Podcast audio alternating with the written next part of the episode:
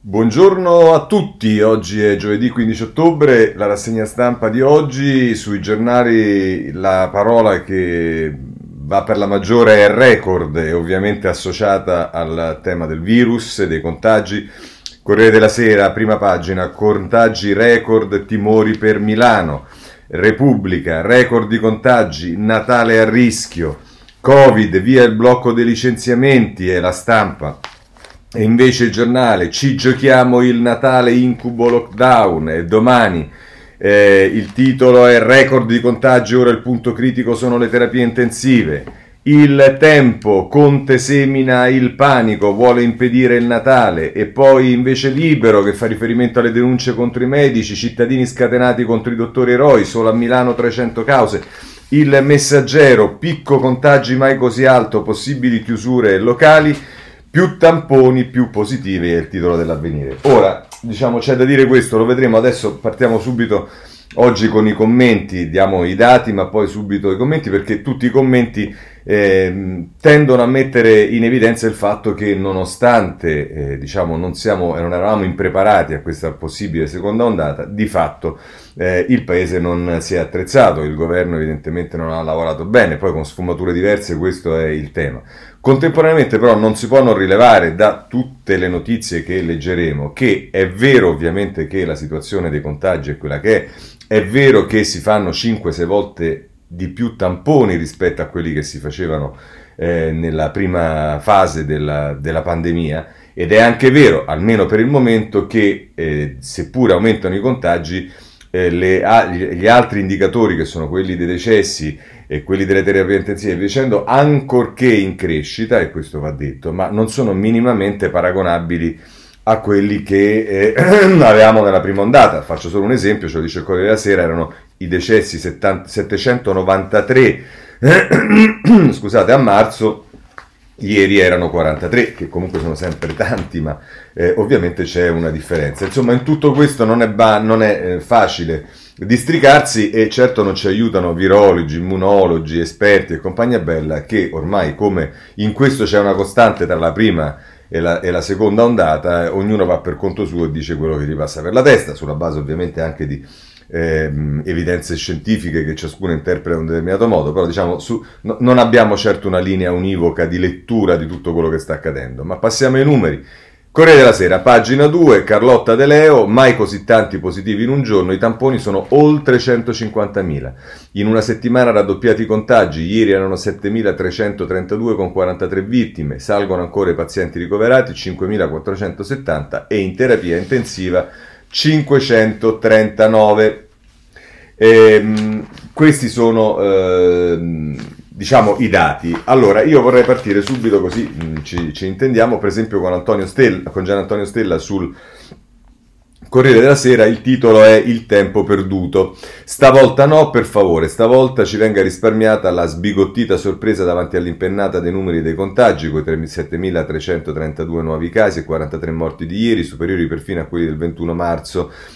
Ovviamente qui ci si riferisce ai contagi e non ai morti. Eh, scoprire a febbraio che il virus scoppiato in Cina aveva ammazzato un pensionato reo di aver giocato a carte con gli amici in un bar di Vo Euganeo fu sul serio un inaspettato ceffone in faccia per quanto gli scienziati avessero avvertito che le cose avrebbero potuto prendere quella piega. Ma ora erano mesi che, a dispetto del delirio collettivo di un'estate pazza, di spiagge traboccanti, di folle euforiche che sbuffavano impazienti davanti a chi ricordava sommessamente l'obbligo della mascherina, almeno negli assembramenti più appiccicosi, si sapeva che l'ondata di ritorno, la definizione testuale finì nell'archivio dell'ANSA l'11 marzo, sarebbe arrivata. Eppure, come ricordava ieri per Luigi Battista, tantissime cose che si sarebbero potute fare dalla fine del lockdown ad oggi non sono state fatte, rinviate, lasciate lì, in sospeso, a volte mai avviate. Ora do- dobbiamo saltare perché è molto lungo questo editoriale di eh, Gian Antonio Stella sulla prima pagina del Corriere della Sera, lo ripigliamo a pagina... Eh, 32, 32 e, e E, e, conclude così il suo articolo Stella. Erano preziosi tre mesi appena trascorsi, preziosi per andare subito a recuperare magari con una gara nazionale le dosi necessarie del vaccino antinfluenzale in attesa, quando sarà, dell'agognato anti-Covid-19 spe- eh, e sprecati da regioni come la Lombardia nell'affannosa rincorsa a rimediare ai propri ritardi finirà per pagare lo stesso prodotto il triplo del Veneto. Erano preziosi per prendere di petto i grandi problemi della sanità pubblica, fino ad oggi salvata dalla generosità dei medici e infermieri, ma esposta soprattutto nel mezzogiorno a gravissimi rischi, mentre ancora pochi giorni fa veniva promesso un bando super veloce per avvicinarsi all'obiettivo di 3.443 nuovi posti letto di terapia intensiva e 4.213 in terapia subintensiva. Erano preziosi per settori come l'agricoltura e il turismo che dopo aver respirato un po' in questa estate sregolata rischiano di ritrovarsi ora coi problemi di prima dopo aver aspettato settimane e mesi quella cassa integrazione in deroga resa di fatto irraggiungibile da procedure burocratiche che, come dimostrato nel loro libro da Tito Boeri e Sergio Rizzo, sembrano scritte apposta per chiudere il più possibile i rubinetti d'erogazione. Un sospetto che inquieta buona parte degli imprenditori. Lo dicono ad esempio le osservazioni dell'ANCE sui progetti di Italia Veloce o sull'Idra e nuove, te- eh, e nuove teste della governance degli investimenti in Italia. Tutte strutture dello Stato che avrebbero il compito di accelerare gli investimenti pubblici e invece non sono mai nate o ancora non hanno prodotto effetti. Strategia Italia, Investitalia, DISPE, Struttura per la progettazione, Italia Infrastruttura, SPA, Invitalia per non dire dei 22 diversi canali di finanziamento per le scuole. Un caos. E se finora tutte queste semplificazioni hanno rallentato, se non frenato l'arrivo dei soldi veri, che accadrà quando toccherà al, peper, papa, al paperoncino fantastiglione dei tiliardi in arrivo dall'Europa? Ricordate mesi fa l'idea di, un, eh, di, due magistrati come Giovanni Melillo e Francesco Greco? Spiegarono alla Commissione riunite di Camera e Senato che in un momento così difficile i soldi dovevano essere distribuiti secondo loro il più in fretta e più generosamente possibile, senza troppi controlli iniziali per non intracciare il flusso di ossigeno a quanti erano in crisi drammatica. Sostennero anzi fino a 25.000 euro quei finanziamenti a fondo perduto avrebbero potuto essere considerati una sorta di speciale reddito di cittadinanza. Chiesero solo due paletti, che quel denaro fosse speso per reagire alla crisi del Covid-19 esattamente come in Svizzera, guai se li porti all'estero, ti stango, e poche regole rigide per, e, poche regole più rigide per poter colpire il bersaglio grosso, i grandi affari legati ai mondi ambigui se non addirittura la criminalità. Un iter che avrebbe accelerato tutto ma sottratto il potere di decidere a chi quella, eh, eh, a chi quella conta. Bene, interessante, grazie, vi faremo sapere, fu la risposta. E ciao. Così, vedete, critico ehm, Gian Antonio Stella sul, ehm, sul Corriere della Sera. Eh, Ezio Mauro sulla Repubblica, quindi sono firme indubbiamente di peso, la partita che spetta a noi, qui c'è invece un appello alla responsabilità a prescindere diciamo, dal governo, dalle sue responsabilità e via dicendo, e dice tra l'altro Stella, dobbiamo renderci conto che siamo davanti ad una partita doppia. L'esperienza di primavera, infatti, ci ha insegnato che la battaglia non si vince soltanto a colpi di decreto, di imposizioni normative, di misure prescrittive sul distanziamento, le mascherine, gli orari nel bar della movida. Molto in questa sfida, almeno la metà, dipende da noi, dal senso di responsabilità dei cittadini, dalla nostra capacità di, di autoregolazione, dal senso di tutela reciproco di una comunità che sente il dovere di garantire se stessa. Esiste per ognuno di noi una quota giornaliera di esposizione al rischio che può essere portata all'evidenza della coscienza individuale perché la riduca limitando il pericolo per noi stessi e per gli altri, in primo luogo la fascia di parenti, amici, colleghi e conoscenti con cui scambiamo quotidianamente e che dovrebbe starci più a cuore.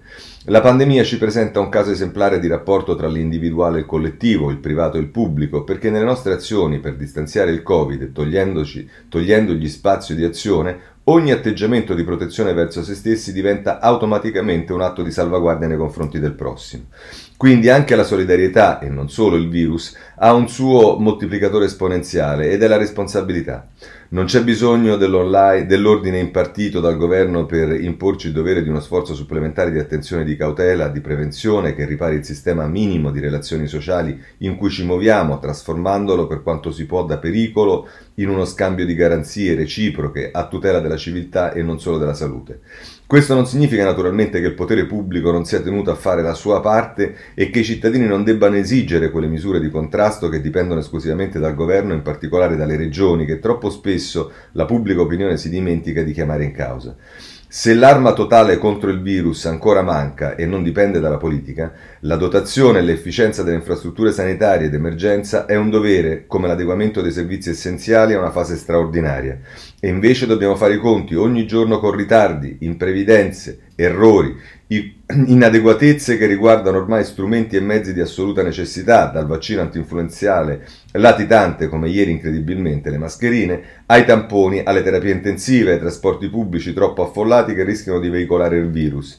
È giusto su questo incalzare il governo e regioni, ma sapendo che tutto il resto dipende da noi. Prendiamoci un pezzo di sovranità nella lotta contro il virus e gestiamola in proprio. Siamo cittadini, non spettatori. Vedete che eh, anche qui con un taglio diverso, ma comunque non si evita di mettere in risalto quelle che sono considerate diciamo, le, ehm, eh, diciamo, le responsabilità ecco, del, eh, del, governo. Ma ehm, eh, vediamo ancora a proposito dei eh, ritardi il domani con il direttore eh, Stefano Feltri.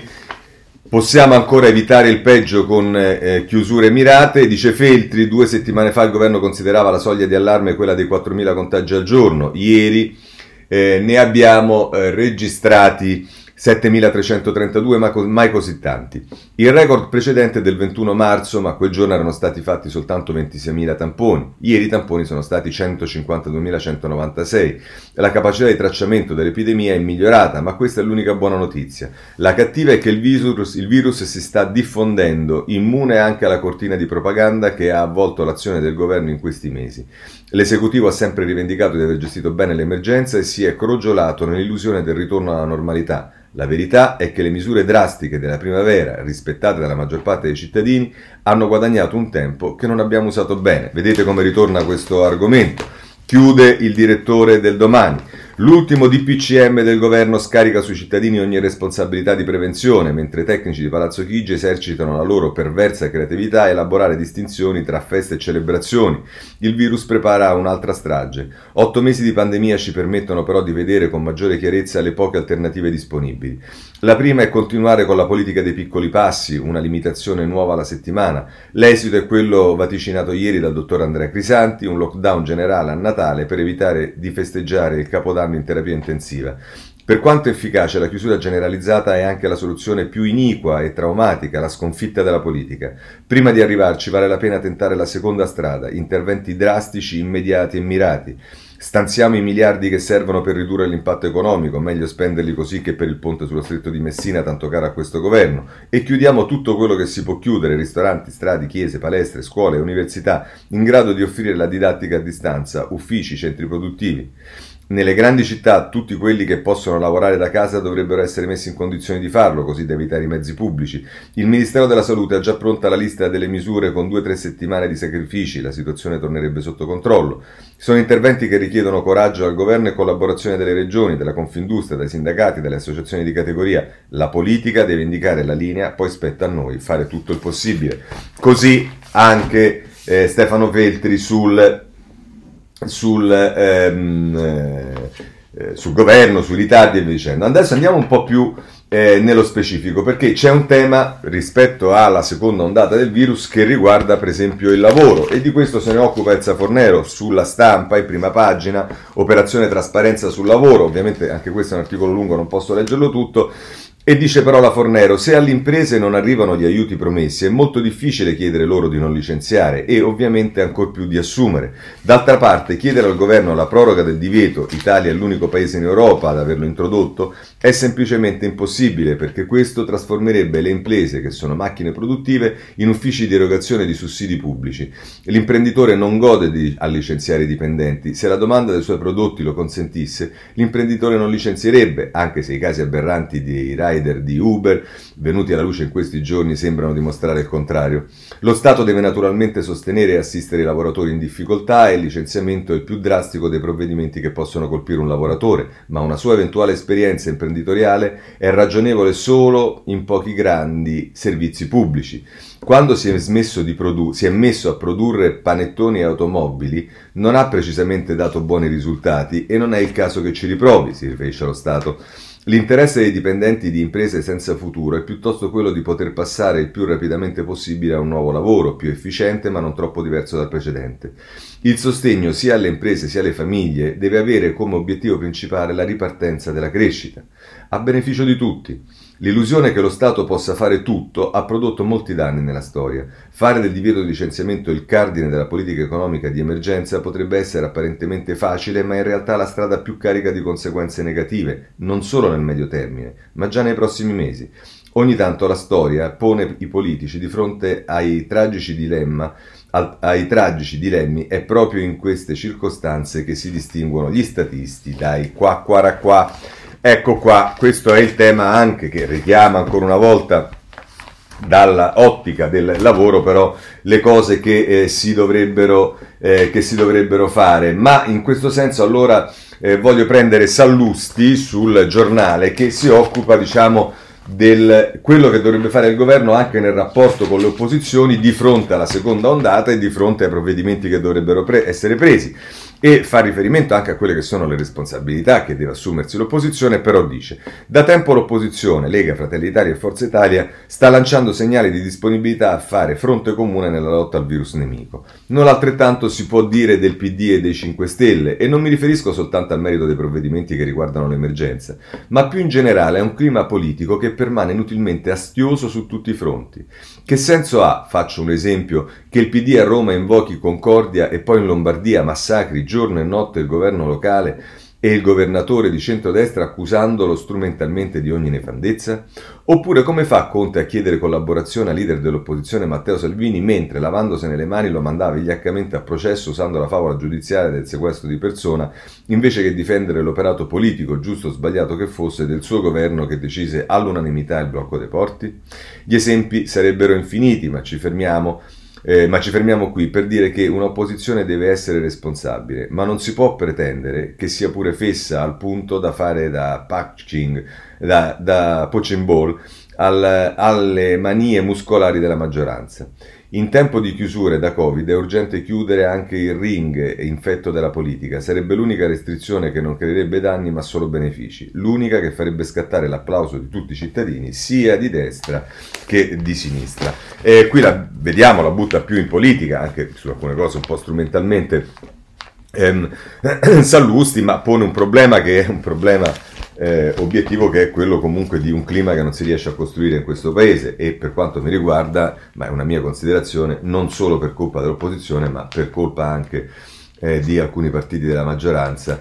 Eh, bene, però passiamo adesso a un articolo sulla politica e in particolare sulla, eh, diciamo, mh, mm, eh, come dire, sul su, sul, sull'intervento sempre molto ehm, attento, discreto del Quirinale che però ha effetti anche sulle decisioni del governo. Gli interrogativi del Quirinale, scrive Stefano Folli nella sua rubrica Il Punto a pagina 25 di Repubblica.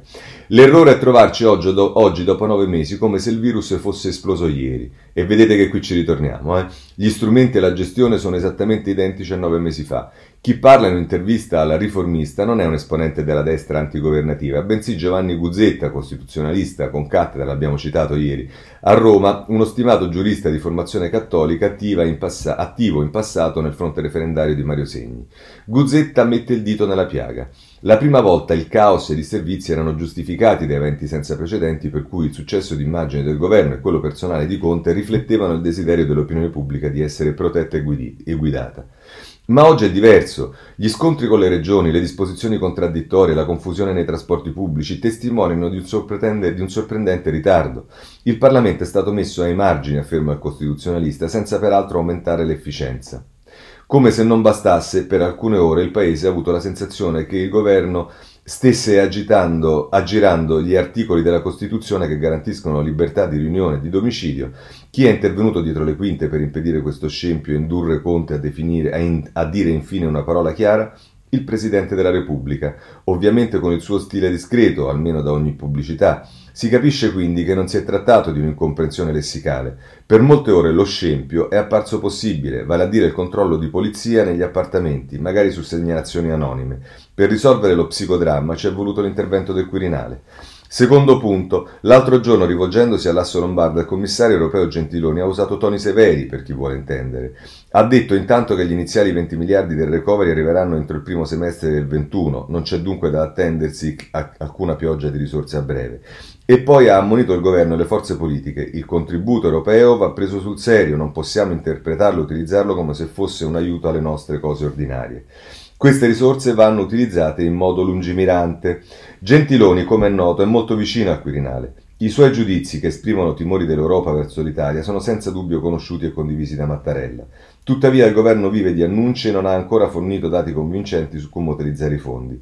Il meno che si possa dire è che il Presidente della Repubblica si pone degli interrogativi e un'inclinatura da non sottovalutare. Così eh, Stefano Folli e vedete che c'è un gancio con il famoso, la, la norma del DPCM prevedeva la polizia nelle case si attribuisce a Mattarella averlo stoppato e, mh, il riformista individua un altro protagonista, lo mette in prima pagina e poi nel, nel, con Claudia Fusani a pagina 5, Gabrielli, il poliziotto che ci ha salvato dalla polizia e ha prodotto la modifica del, del DPCM. Insomma, eh, questo è quello che eh, abbiamo di commenti su tutta questa vicenda del virus. Adesso eh, rapidamente cerchiamo di capire le altre notizie che riguardano il virus. Innanzitutto c'è un problema che riguarda la situazione degli ospedali, è messa in evidenza le terapie intensive e via dicendo, è messa in evidenza un po' da tutti i giornali, ma vi segnalo soprattutto il messaggero che con eh, Mauro Evangelisti eh, terapie intensive, il CTS, che è il Comitato Tecnico Scientifico, dice ricoveri più alti del 20%. I dati ufficiali registrano con diversi giorni di ritardo l'incremento dei pazienti gravi. Carenza di posti, ma soprattutto di medici. Regioni del centro-sud vicine al collasso. E tra l'altro si dice che a questo ritmo la campagna si troverà con le rianimazioni esaurite all'inizio del prossimo mese e ehm, Petrini, che è il presidente dei rianimatori, dice che non è facile trovare il personale con le competenze necessarie. E qui, se volete, poi ci sono anche diciamo tutta una serie di riferimenti a quello che accade nel resto d'Europa e poi nel taglio basso c'è Crisanti che è intervistato su molti giornali eh, perché è quello che ha parlato se non erro appunto della possibilità del lockdown eh, a, a, a, Natale, la vera falla è il tracciamento, mandiamo in giro gente infetta, l'unica via è una nuova stretta, questo dice eh, Crisanti che tra l'altro dice eh, ieri avremmo dovuto isolare almeno 150.000 persone, invece ci siamo fermati a 5.000 e dice ancora che bisognerà chiudere bar, ristoranti, attività simili, simili. Poi a Natale un lockdown di tre settimane. Insomma, eh, questo è eh, quello che ha fatto discutere perché lo ha detto e sta su tutti i giornali. Poi vedete che appunto alcuni lo titolano in un modo, alcuni titolano in un altro, ma insomma questo è il eh, quadro. Un quadro che è particolarmente pesante in Lombardia eh, ce lo dice il Corriere della Sera a pagina 3, Milano ora ha paura, c'è poco tempo per, inter- per invertire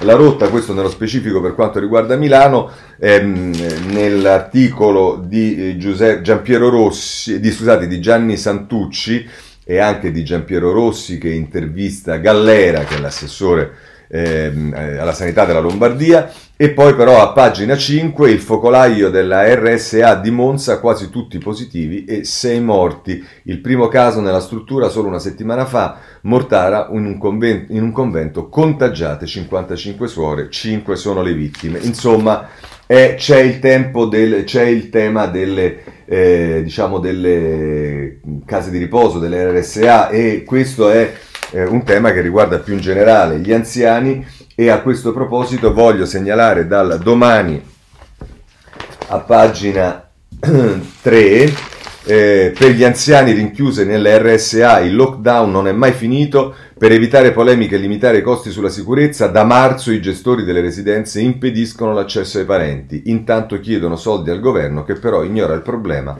anche nell'ultimo eh, di PCM ed è Mario Giro che scrive eh, sul domani nel taglio basso Franco Bruni che è un economista dice le riforme e i fondi del Messi i lombardi sono prigionieri della sanità oltre che del virus questo è il domani ma per rimanere in campo di eh, anziani eh, c'è da segnalare quindi sulle case di riposo e quindi sulle settori e segmenti più fragili anche l'avvenire a pagina 7, RSA, nuovi focolai, morte 5 sore, strutture pronte ad alzare la guardia. Dramma nel Pavese, non c'era alcun campanello d'allarme, intanto è giro di vite sulle residenze per anziani, tra visite vietate e tamponi. Si blinda anche il Pio Albergo Trivulzio.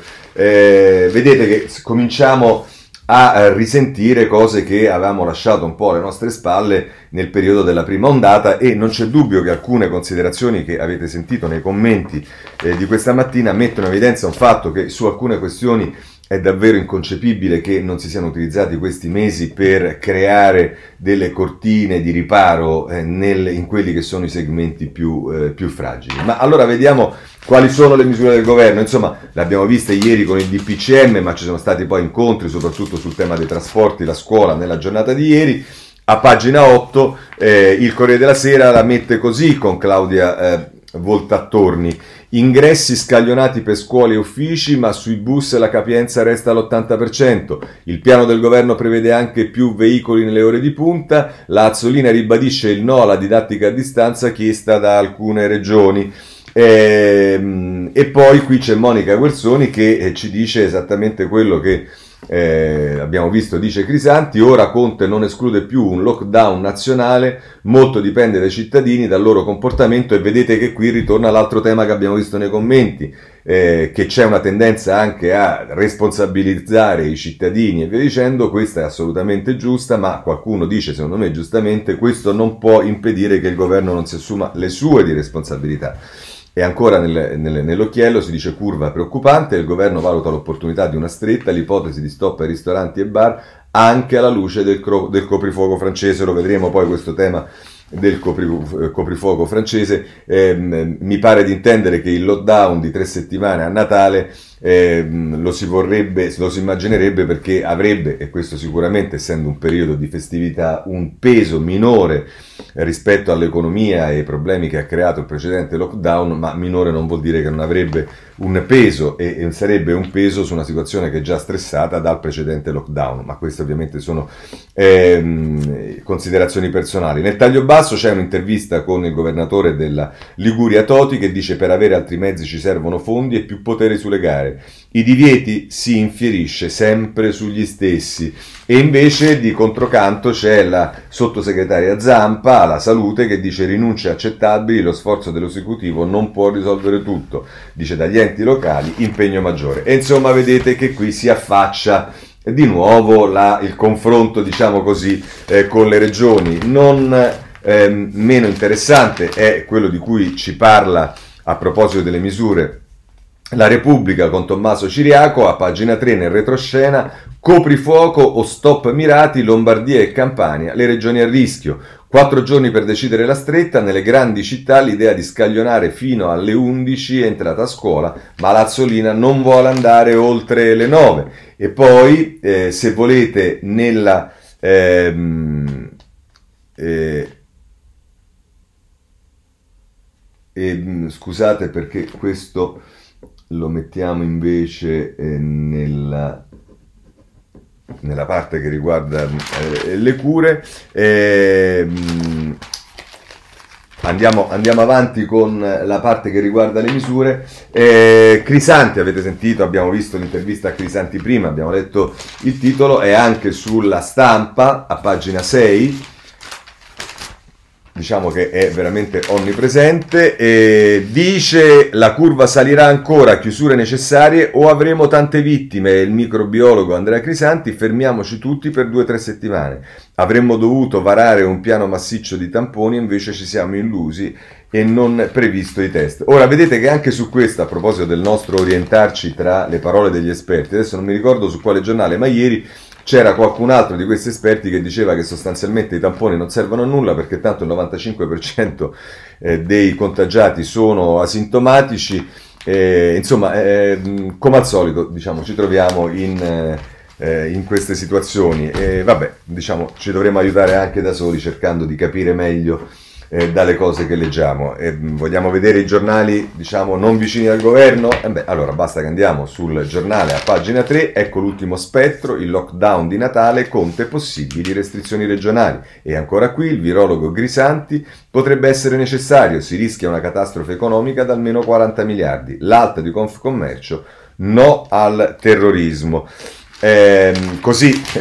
La mette il giornale e vedrete che su questo adesso da qui a Natale, uh, io immagino il dibattito che avremo eh, con i toni che sono quelli per esempio che usa il tempo. Conte semina il panico, vuole impedire il Natale, scrive ehm, il titolo dell'articolo di Francesco Storace, che è il vice direttore del Tempo. Nuovo lockdown per dicembre, il Premier non dice no e avverte colpa vostra se non obbedite. Raggiunto il record di contagi, ma pure quello di tamponi fatti e i casi gravi sono ancora pochi. Il problema vero è nei trasporti, lo dicono, ma non fanno nulla. Bus e metro sono pieni all'80%. Non c'è dubbio, questo va dato atto, che il tema dei trasporti, o meglio il tema della eh, maggiore possibilità di contrazione del virus nei, nei, trasporti, che sono poi quelli che occupano la gran parte della cittadinanza, chi va a scuola, chi va a lavoro e via dicendo, nei eh, mezzi di trasporto che sono per la gran parte pieni e con la gente accalcata, è sottovalutato probabilmente perché eh, lì sicuramente ci sono i eh, focolai principali. Comunque andiamo su Libero a pagina 5 e eh, professori d'allarmismo, ecco come la mette libero a proposito di Crisanti, dice gli esperti ci minacciano, Natale domiciliari, Salvatore Dama che scrive sulla pagina 5 di Libero, Crisanti, firmiamoci per evitare il peggio, Conte chiusura a dicembre, dipende anche da come si comportano gli italiani, quindi eh, diciamo il eh, libero la mette contro i professori d'allarmismo, eh, questa è la ehm, posizione. Il, eh, il riformista a pagina 4, dopo che abbiamo visto che attribuisce a Gabriele, il capo della polizia, il fatto che si sia evitato di avere la polizia dentro le case, ha un articolo molto duro di eh, Paolo Guzzanti sul DPCM del governo, io l'ho letto, l'editto scritto in nostrogoto da un capataz imbecille. Eh, questo è il titolo, lo stile è quello del comandante della piazza che promette fucilizza- fu- fucili- fucilazioni ma con il fucile a tappo. Non capisci? Peggio per te, comprati un carrello e mettici gli allegati. Quel documento è una camicia di arlecchino fatta con molti avanzi e strappi cuciti alla meno peggio da molte mani e altrettanti piedi. Ecco qua, insomma diciamo eh, questo, è, questo, è, il quadro di riferimento mh, a proposito diciamo di tutte queste misure che eh, voi state leggendo, diciamo che abbiamo già letto ieri e che stiamo vedendo oggi affinate e, mh, eh, e, e, questo diciamo è quello che eh, noi possiamo diciamo, vedere sulle misure. Ma per quanto riguarda il virus poi ci sono alcuni capitoli che vanno considerati, per esempio c'è quello dei medici, e qui come vi ho detto è libero in prima pagina eh, che ce lo dice, ma poi prosegue a pagina 3, solo a Milano 300 cause, cittadini scatenati contro i dottori eroi. Su web avvocati invitano i parenti dei morti a denunciare, i medici che hanno rischiato la vita ora dovranno pure rimetterci. Lorenzo Mottola si pone questo interrogativo su, eh, su Libero e fa bene a farlo. C'è un problema che riguarda anche lo sport perché anche lì le bolle che si sono create non funzionano, il messaggero in prima pagina eh, che dice niente dribbling al Covid, ora lo sport teme ehm, lo stop ed è un articolo che si sviluppa poi a pagina 8. Eh, calcio, tennis e ciclismo si moltiplicano i positivi, lo sport rischia il blocco, Fognini, McKenny e quattro giocatori del Parma, dubbi sui rientri dei campioni, l'uscita dalle bolle per le trasferte come principale fattore di eh, trasmissione. E tra l'altro il messaggero poi nella pagina accanto fa un intero articolo di Ugo Trani sui funerali del papà di Totti e il titolo è Totti, ciao sceriffo, scusa per gli abbracci mancati. Ehm, questo sul eh, messaggero per quanto riguarda lo sport. C'è il tema delle cure, come dicevamo. Allora, ci sono varie cose. Una cosa interessante è riportata in prima pagina sul Corriere della Sera e poi nelle, passi, nelle pagine successive ed è quella di eh, Mantovani dell'Umanitas di Milano che eh, a pagina che poi a pagina 6 ci spiega eh, dagli studi sui geni un'arma contro il coronavirus. L'immunologo dice di tenere aperte le scuole è fondamentale e i giovani sono il futuro del paese. È Andrea Bazzi eh, che lo intervista. Eh, dice eh, cromosoma incriminato stiamo cercando di capire che cosa può rendere le persone più vulnerabili il cromosoma incriminato è il numero eh, 3. Insomma, questo è quello che eh, si sta lavorando sulla genetica, per essere chiari, in attesa però del, eh, virus e delle cure. Sotto questo punto di vista, allora sulla Repubblica possiamo andare a pagina 6 e... Scusate che ci andiamo, prima ai paesi focolaio, poi agli altri, così l'Europa distribuirà il vaccino. Alberto D'Arrigo, il corrispondente da Bruxelles eh, per la Repubblica, che ci parla esattamente di una cosa che ovviamente tutti attendono ed è questo benedetto vaccino, invio delle dosi in pochi giorni, privilegiato chi è in emergenza e ogni governo deve allestire le infrastrutture entro dicembre. Questo ci dice eh, eh, eh, Repubblica che peraltro a pagina 5 ci dice test salivari, tempi più lunghi e si spunta al tampone fai da te. Gli scienziati del CTS frenano sull'analisi rapida e chiedono più riscontri, ma la strada è giusta, lo studio in Italia il kit che arriva a casa e permette di avere una risposta in pochi minuti. Anche qui vedete che Ieri era tutto un tam tam di esaltazione dei test rapidi e via dicendo, eccetera, eccetera. Oggi ci dicono che ancora non è. Cioè, è vero che i cittadini devono essere responsabilizzati, è vero anche che però se almeno su queste cose ci fosse, diciamo, un minimo di certezza in più, oppure non ci fosse tanta enfasi su cose che non sono sicure e poi il giorno dopo quella enfasi viene, come dire, spenta, perché questo non aiuta sicuramente. Ma eh, a proposito della eh, genetica, degli, delle cure e via dicendo, eh, a pagina 7 del giornale, la sfida degli anticorpi, stop al farmaco USA ma l'Italia rilancia, trovato il più potente, via ai test sull'uomo e siamo nelle frontiere della ricerca come eh, mette nell'occhiello il eh, giornale. Bene, abbiamo visto anche le cure. C'è un dato che riguarda però chi ci guadagna, tra virgolette ovviamente, con, eh, con queste con, eh, con, con, con, questa situazione e ce lo dice il Sole 24 ore a pagina eh, 18. Eh, e sono i giganti del web. Poche tasse, ricavi boom, il, vu- il, virus fa ancora più ricchi i giganti del web. Nel secondo trimestre il lockdown ha fatto balzare i ricavi di oltre il 20%. La gestione delle sedi fiscali ha consentito di evitare prelievi per 46 miliardi. Queste sono le tasse che non pagano i giganti del web e anche questo indubbiamente è un problema. Chiudiamo la parte diciamo, del virus con uno sguardo ai nostri confini e a questo punto prendiamo, anche qui c'è su tutti i giornali, ma prendiamo la, il Corriere della Sera che prima ci parla di Parigi in particolare, ieri c'è stato il discorso di Macron alla nazione, coprifuoco in nove città francesi, Macron dobbiamo agire adesso da Parigi a Lione, non si potrà uscire di casa dalle 21 alle 6 per un mese, i trasporti funzioneranno, il presidente dice ogni giorno 200 in rianimazione. Insomma, ehm, eh, tra l'altro, dice Macron, è la seconda ondata, ma non abbiamo perso il controllo, la situazione è preoccupante, non possiamo essere inattivi né cadere nel panico. Bene, questo è quello che, bene, insomma, questo è quello che riguarda la Francia, ma poi sempre sulla Corriere della Sera, a pagina 12, ci stanno gli altri paesi. Il Regno Unito, Belfast ferma scuole e pub, Johnson sotto pressione. In Germania, vertice fiume con i Lander, nuova strategia sugli orari. In Repubblica Ceca, la peggiore del continente, Praga richiude quasi tutto. In Olanda, stop a bar e ristoranti, ospedali in sofferenza. Insomma, come vedete è la seconda ondata su cui qualcuno aveva dubbi e via dicendo, mi pare che conferma le cose che durante la prima ondata si dicevano, cioè che sarebbe arrivata, ma che, almeno per quanto riguarda l'Italia, sotto il, punto di vista della, della, letalità non sarebbe stata così eh, forte. Chiudiamo perché il Parlamento, il virus però incide anche eh, sul Parlamento e allora vediamo dal Corriere della Sera, pagina 13, la Camera cambi le regole, pressing per il voto a distanza, la proposta di 110 deputati, Dinca dice permetterlo a chi è in isolamento o malato,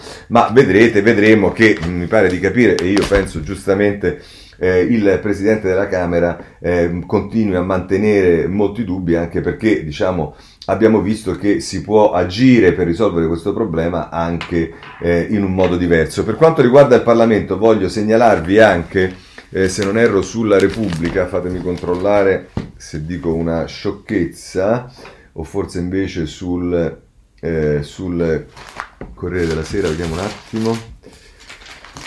Eh, no, allora forse sul Corriere della Sera. Non ho messo la pagina, quindi non sarà semplice. Sì, eh, Dario Di Vico, l'analisi, la crisi dei compi intermedi, la disaffezione verso la democrazia, gli italiani la vogliono più diretta. E qui ci stanno le domande di questo sondaggio eh, che riguarda la percezione dei cittadini sulla politica. La democrazia ormai funziona male, è ora di cercare un modo diverso e migliore per governare l'Italia. È d'accordo con questa affermazione? E in questo caso molto d'accordo sono il 24%, abbastanza d'accordo il 32%, per niente d'accordo il 28%, poco d'accordo il 23% eh, per cento e li interpreta come poi vediamo delusi dalla democrazia. Adesso mi sembra un'affermazione un po' eccessiva. Eh, e poi però è, è, segna- è, è sicuramente interessante eh, le domande, qual è il più grande pregio della democrazia? Il 31,3% risponde il rispetto delle libertà fondamentali, il 26,9% la libertà di opinione, il 12,7% le autorità politiche devono tener conto dei punti di vista. Qual è il più grande difetto? E il 26,8% dice la lentezza delle decisioni, il 26% il costo delle istituzioni, e la difficoltà a trovare un responsabile delle decisioni per il 17.3. Insomma, eh, questa analisi dimostra che, e vedrete che il taglio dei parlamentari non è servito a una beata ceppa, come si dice dalle parti nostre, eh, e che i problemi del Parlamento, come abbiamo sempre detto, rimangono aperti finché non si fanno delle riforme eh, come eh, Cristo eh, comanda.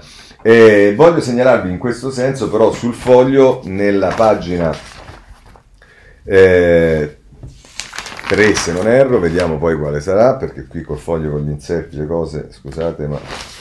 Eccolo qua. Eh, il foglio individua una prima riforma come quelle che accadono ormai da siamo passati al mono, monocameralismo di fatto e via dicendo c'è la terza camera di fatto viva la nuova terza camera dello Stato il rapporto PD Lega può cambiare grazie alla conferenza Stato-Regioni la conferenza Stato-Regioni è la diciamo, sede dove si incontrano e discutono dei provvedimenti il governo e le regioni e che se avessimo fatto la riforma costituzionale che nel 2016 è stata bocciata perché tutti si sono schierati contro, ehm, l'avremmo avuta con un Senato esattamente come eh, diciamo accade in altri paesi europei, Germania, eccetera, eccetera. Vabbè, ma è inutile piangere sul latte versato, adesso c'è il tema della manovra. Allora, sulla manovra ci sono diverse cose. Innanzitutto prendiamo la Repubblica, pagina 8, eh, che ehm, la mette così, sia al nuovo deficit da 22 miliardi, Mattarella dice fare presto sui fondi dell'Unione Europea, da Camera e Senato via libera, Nadef e scostamento di bilancio, niente aiuti dalle opposizioni, reclutati in fretta transfughi, transfughi e convalescenti da Covid. Emanuele Lauria che però non dice che, devo dire, invece va dato atto alle, alle opposizioni e, e questo è un fatto che quando ci sono bisogna riconoscerlo, che invece sul, eh, su, sulla, mh, eh, sul recovery si sono, si sono, astenuti e anche sullo, sullo scostamento di bilancio, quindi diciamo non c'è eh, un no secco, eh, ma vediamo anche la stampa che vi dà più spazio a questo sulle pagine 2 e 3, le pagine subito dopo la prima, eh, a pagina 2 svolta del governo, adesso si può licenziare la CIG, un milione di posti di lavoro a rischio, da inizio gennaio cade il divieto, la CIG si allunga, incentivi a chi assume, Conte sul MES, niente ideologie, vedete questi sono passi di avvicinamento, lo vedremo anche di Conte sul MES nello specifico, poi se volete a pagina 3 vi è eh, l'intervista al presidente di Asso Lombarda che dice vedo segnali di ripresa, giusto cancellare il provvedimento, difficile mantenere gli organici, il Covid ha stravolto interi settori. Questo è quello che ci dice eh, la eh, stampa, ma per rimanere eh, nel, eh, sul tema eh, della manovra, sì, vabbè, sulla stampa vi segnalo anche a pagina 4 un'intervista a Cacciari pagina, sì, qua 5, un'intervista a Cacciari di Federico Geremica, piango per questa Italia disperata, patrimoniale contro le disuguaglianze, il filosofo la commozione in diretta tv, temo un nuovo lockdown, molti già alla canna del gas. Ecco, ci mancava Cacciari che eh, ci proponeva una patrimoniale, eh, diciamo, proposte innovative e fantasiose, sempre interessanti. Eh, il, domani, il domani a pagina 5 ci dice che la maggioranza tiene, ma da ora il governo deve ben, farsi bene i conti. Applausi a Palazzo Madama per il, discorso, per il pericolo scampato, ma solo per adesso. Conte dice sta andando tutto bene, abbiamo superato il quorum minimo e si fa riferimento con eh, questo articolo che non vedo da chi sia stato firmato, ma insomma eh, eh, si fa riferimento al voto che c'è stato ehm, alla Camera. Eh, e al Senato anche, perché i numeri soprattutto al Senato hanno eh, tenuto. Eh, c'è una questione per quanto riguarda la manovra e provvedimenti che vi sono in qualche modo collegati, che è il tema delle pensioni, questo è affrontato sul tempo a pagina 3 Pensioni immuni dal Covid, il governo pensa a una legge per sterilizzare l'impatto del calo del PIL sull'importo dell'assegno, al tavolo con i sindacati la proroga di Ape Social e opzione donna, ma anche la copertura previdenziale piena per chi fa il part-time. Sempre sulle eh, pensioni vi segnalo il messaggero invece in questo caso a pagina eh, 17. Ci arriviamo forse, eccoci. Pensioni luce verde a quota 41, ma lavoratori fragili da definire. Fumata bianca, governo sindacati che adesso devono quantificare platea e costi dell'intervento. Proroga di un anno di Ape Social e opzione donna, sterilizzato l'effetto della flessione del PIL sugli assegni. Questo è quello che ci dice in più rispetto a Ape Social. Ehm, eh, il, il, messaggero e per chiudere anche il eh, sole 24 ore lo dice in prima pagina è il titolo di apertura, pensioni, scivoli agevolati in arrivo. In manovra facilitate le uscite per aziende con esuberi e le staffette generazionali. Sterilizzato l'impatto del PIL e Ape Social, opzione donna, insomma questo l'abbiamo già visto. Bene, possiamo chiudere anche col tema pensioni, ma rimane un tema che è quello del MES, come vi dicevo prima quando parlavamo delle eh, provvedimenti della manovra, eccetera, eccetera, è il messaggero che ci dà la notizia pagina 5, MES l'apertura di Conte, se serve lo prendiamo, il Premier oggi al Consiglio europeo, il Colle dice sul recovery necessaria efficienza e velocità, strutture, medici e nuovi macchinari, ecco come utilizzare i 36 miliardi della Unione Europea.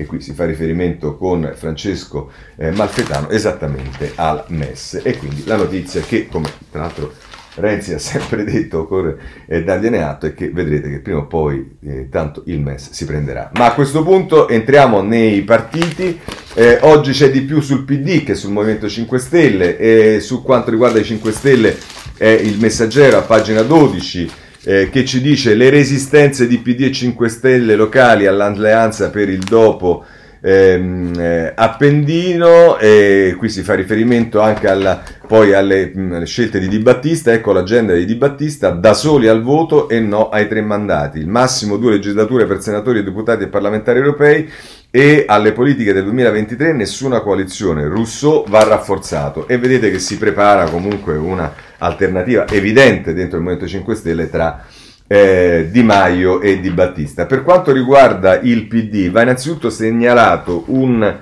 eh, attacco molto pesante nei confronti di Padoan eh, sul domani eh, a pagina 7 in riferimento a un possibile conflitto di interessi e Gianna, eh, Giovanna Fagionato che dice il conflitto di interessi di Padoan da deputato a banchiere, da ministro ha nazionalizzato MPS, poi è stato eletto deputato promettendo che sarebbe rinata, ora la fonderà con Unicredit, Unicredit di cui diventa presidente conoscendo i segreti dei concorrenti. Eh, questo dice eh, la Fagionato su domani, ma di spalla poi eh, c'è Giorgio Meletti che la mette così, bottino di guerra, il PD resta in silenzio sul tradimento degli elettori. Eh, insomma, eh, ci va dritto il ehm, domani, vediamo eh, però sempre ehm, eh, eh, su, ehm, su, questo c'è anche il tempo che parla del conflitto di interessi, lo fa a pagina 9. Eh, porte girevoli al tesoro, Padoan Unicredit è l'ultimo cambio di casacca, prima di lui Saccomanni, Grilli e Siniscalco. Questo sul tempo. Poi, ancora per quanto riguarda il Partito Democratico, libero eh, si prende cura, non molla l'osso e si prende cura, cura, di dimostrare che secondo loro Zingaretti è un bugiardo, lo fa a pagina 9 e si fa riferimento ai voti. La caduta del PD ha perso milioni di voti, col governatore del Lazio alla guida, i Dem sono stati sconfitti in 5 regioni e alle europee si sono giocati 5,1 milioni di elettori. Qui c'è tutta una tabella che adesso vi risparmio ed è Fausto Carioti che scrive questo e poi Senaldi dice Zingaretti è un bleffatore nato, non ha assi in mano e preferisce ignorare la realtà, ma ormai anche molti tra i suoi hanno iniziato a scavalcarlo. E insomma, ci va eh, pesante il libero sul eh, sul PD e sul suo segretario, invece va segnalato sul riformista a pagina 2 una eh, riflessione, ieri avete visto Bertinotti che sosteneva che bisognava scioglierlo e oggi gli risponde eh, De Benedetti, eh, caro Bertinotti, al PD non serve sciogliersi, serve una rifondazione. L'intellettuale politico risponde alla proposta dell'ex presidente della Camera pubblicata ieri sul riformista. Fausto ha ragione quando dice che si deve avviare un processo di cambiamento sostanziale, ma appunto dice non eh, eh scioglierlo. Va bene, possiamo chiudere con eh, il PD, c'è poi la Lega, la Lega troviamo una intervista a pagina 15 del capogruppo alla Camera Molinari, eh, Lega estremista e anti-Unione Europea, no, ci faremo conoscere meglio, è la, è la, domanda, no, ci faremo conoscere meglio da popolari e socialisti. Molinari dice l'immagine su di noi è un ghetto da cui dobbiamo uscire, diciamo, è un ghetto nel quale se può essere fatta una considerazione vi siete anche cacciati perché non è che qualcuno l'ha scelto, è la politica poi che descrive i confini di dove si è. E la notizia che viene data anche sul Corriere della Sera è che il, eh, senatore Barbaro lascia il eh, carroccio eh, e va al gruppo misto, quindi c'è qualche perdita anche per quanto riguarda il eh, carroccio. Ma per quanto riguarda eh, la Lega, eh, anche su questo il domani non molla e a pagina 9 eh, il dilemma di Matteo Salvini diviso tra Pera e Montesano. Eh, il futuro della Lega, l'ex ministro è sempre stato flessibile nel suo posizionamento comuni- comunicativo, insomma qui si fa riferimento alle posizioni mh, a tratti negazioniste diciamo, di Salvini che ci sono state, poi però la riforma la rivoluzione liberale di cui parla Pera, che francamente, vabbè, non abbiamo visto.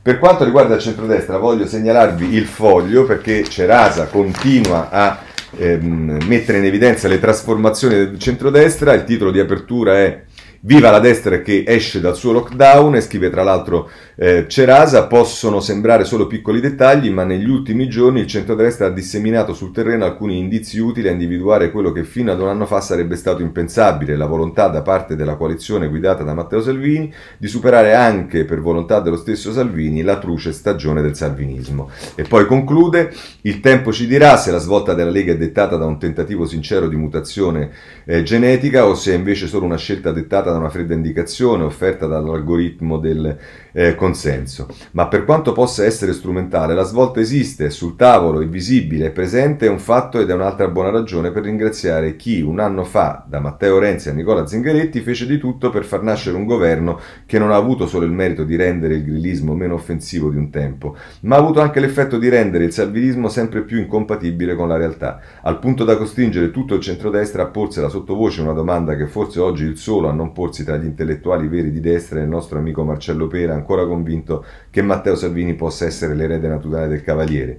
E la domanda che tutto il centrodestra, escluso Pera, si pone ogni Oggi, in fondo, è questa. In un mondo che muta, il centrodestra può permettersi di cambiare senza pensare di sostituire chi incarna la sua leadership? Tic-tac, tic-tac, così. Ehm, Cerasa sul foglio. Ma adesso veniamo, dopo aver escluso che eh, eh, Berlusconi si candidi a Milano, come ci dice a pagina 13, ieri avete visto c'era questa possibilità, Berlusconi smentisce, non correrà a Milano eh, e questo diciamo eh, è una notizia, eh, ma invece c'è il tema Roma. Allora, sul tema Roma ci sono cose interessanti oggi, innanzitutto c'è la Repubblica, pagina 11, che dice Roma, Calenda ha deciso, mi candido a sindaco e, chiederò, e chiederà il sostegno del PD.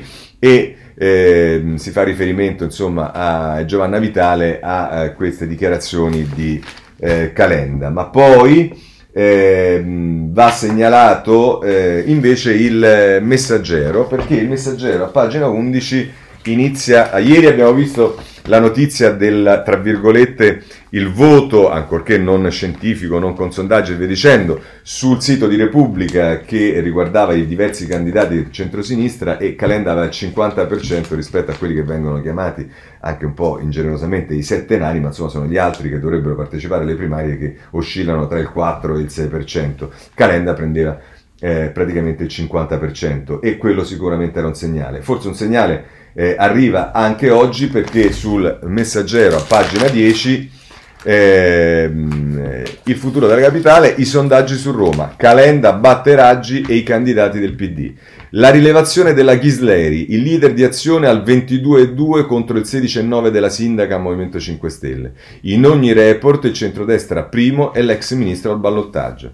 Oggi summit dei leader di Lega, Fratelli d'Italia e Forza Italia e Tredem spunta Tagliavanti, presidente della Camera di Commercio. Insomma, dice che il sondaggio che Carlo Calenda aspettava e che aveva commissionato a Euromedia Research di Alessandra Ghisleri è arrivato. Il calcolo dei possibili consensi si basa sulla candidatura del leader di azione con il suo partito e non con la coalizione di centrosinistra. Anche se lui, ex ministro, insiste, io continuerò a cercare l'accordo col PD e con tutte le forze della coalizione. I dati sono piuttosto incoraggianti per Calenda. Nella sua corsa a sindaco di Roma, se dopo attenta lettura del report ufficializzerà di voler competere per il Campidoglio. Calenda batte la Raggi per 22,2 a 16,9, questo è il primo numero interessante. E ancora Calenda, oltre a superare la Raggi, batte anche il candidato di centrosinistra che non si sa qual è al momento, ma nel sondaggio si è ipotizzato fosse Fabrizio Barca e su questo sono state fatte le domande. Barca 16,3 e Calenda 22,2.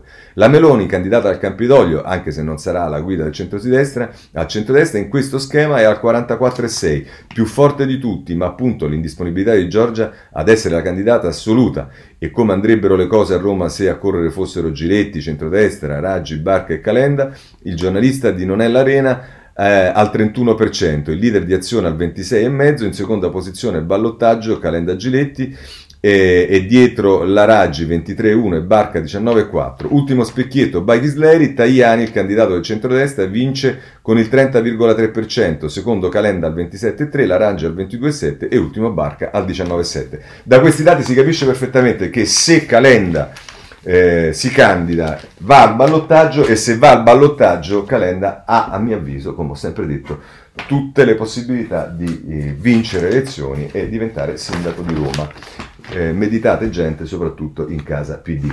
Voglio segnalare sul foglio nella terza pagina dell'inserto un articolo di eh, Riccardo Maggi che è interessante, non basterà un buon sindaco, a Roma serve un impegno solenne dello Stato. Questo è quello che dice eh, Maggi al foglio. Bene, chiudiamo anche il capitolo Roma dopo aver chiuso il capitolo Milano. Per quanto riguarda altri argomenti, autostrade, ci siamo vicini dopo momenti di panico, eh, pagina 20 della Repubblica, autostrade cordata CDP al lavoro per sciogliere il nodo del prezzo, la borsa, cre- la borsa crede all'operazione eh, con i fondi di Blackstone e McQuaid e il titolo Atlanta sale al 9,16%.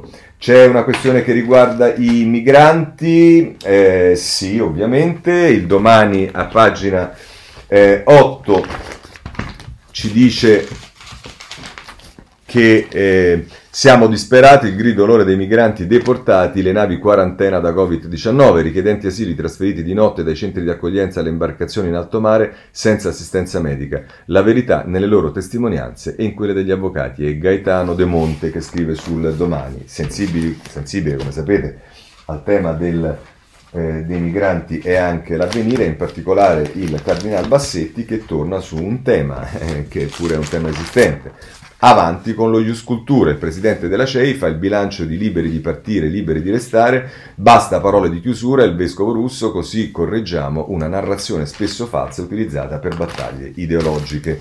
Questo sull'avvenire a proposito dello Ius Cultura.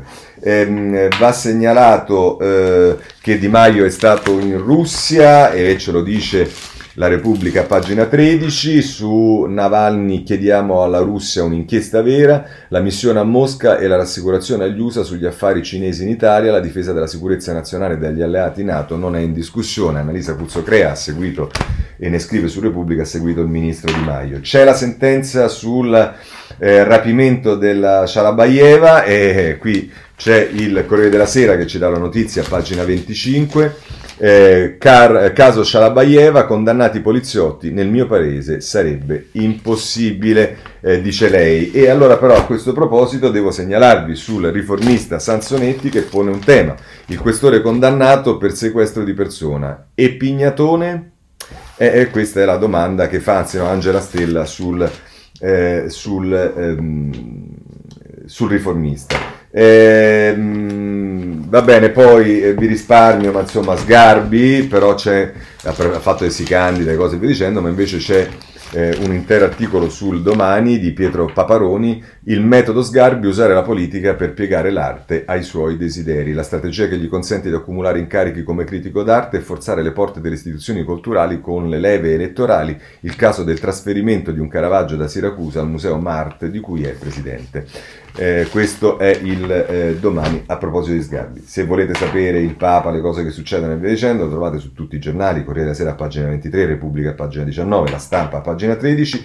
Invece dalla Stampa voglio segnalare a proposito dell'ambiente e dei danni dei mutamenti climatici e del, della scarsa attenzione a quello che sta accadendo, la notizia che ci dà la Stampa a pagina 16, caldo record inquinamento, la grande barriera corallina è a un passo dalla scomparsa, dimezzato il patrimonio marino, l'appello degli degli scienziati agire in fretta e questo non c'è dubbio, è un tema reale. Per quanto riguarda la Libia, rimaniamo eh, la politica estera, Libia, eh, interessante articolo a pagina 15 della stampa, la protesta dei turchi asse con Italia e Russia per la crisi in Libia. Si lavora un gruppo di contatto a tre sul modello eh, della Siria, la Farnesina frena, restiamo ancorati alla linea delle Nazioni Unite. Questo è quello che ci dice eh, Francesca Sforza nel retroscena eh, sulla stampa a pagina 15. Per quanto riguarda gli USA, cioè su tutti i giornali, quello che eh, sta accadendo. Vi segnalo il Corriere della Sera eh, a pagina 17, Biden punta su Obama e sugli anziani, eh, gaff di Trump sugli over 65 che gli stanno voltando le spalle, nuove polemiche sugli affari ucraini di Hunter, figlio del candidato Dem, e insomma questo è quello che eh, ci dice, poi se volete invece sulla Repubblica, e con questo chiudiamo la rassegna di oggi, a pagina 15 si parla di Israele. Eh, il titolo è eh, Shaminader con il negoziato Beirut riconosce di fatto Israele. Via la trattativa sui confini marittimi, parla l'esperto Stefano Di Lellis che eh, intervista per l'appunto eh, il, politi- il, politico, eh, l'analista politico ehm, albanese. Con questo chiudiamo la rassegna stampa, vi auguro una buona giornata e se volete ci vediamo domani mattina alla stessa ora alle sette e mezza. Grazie a tutti.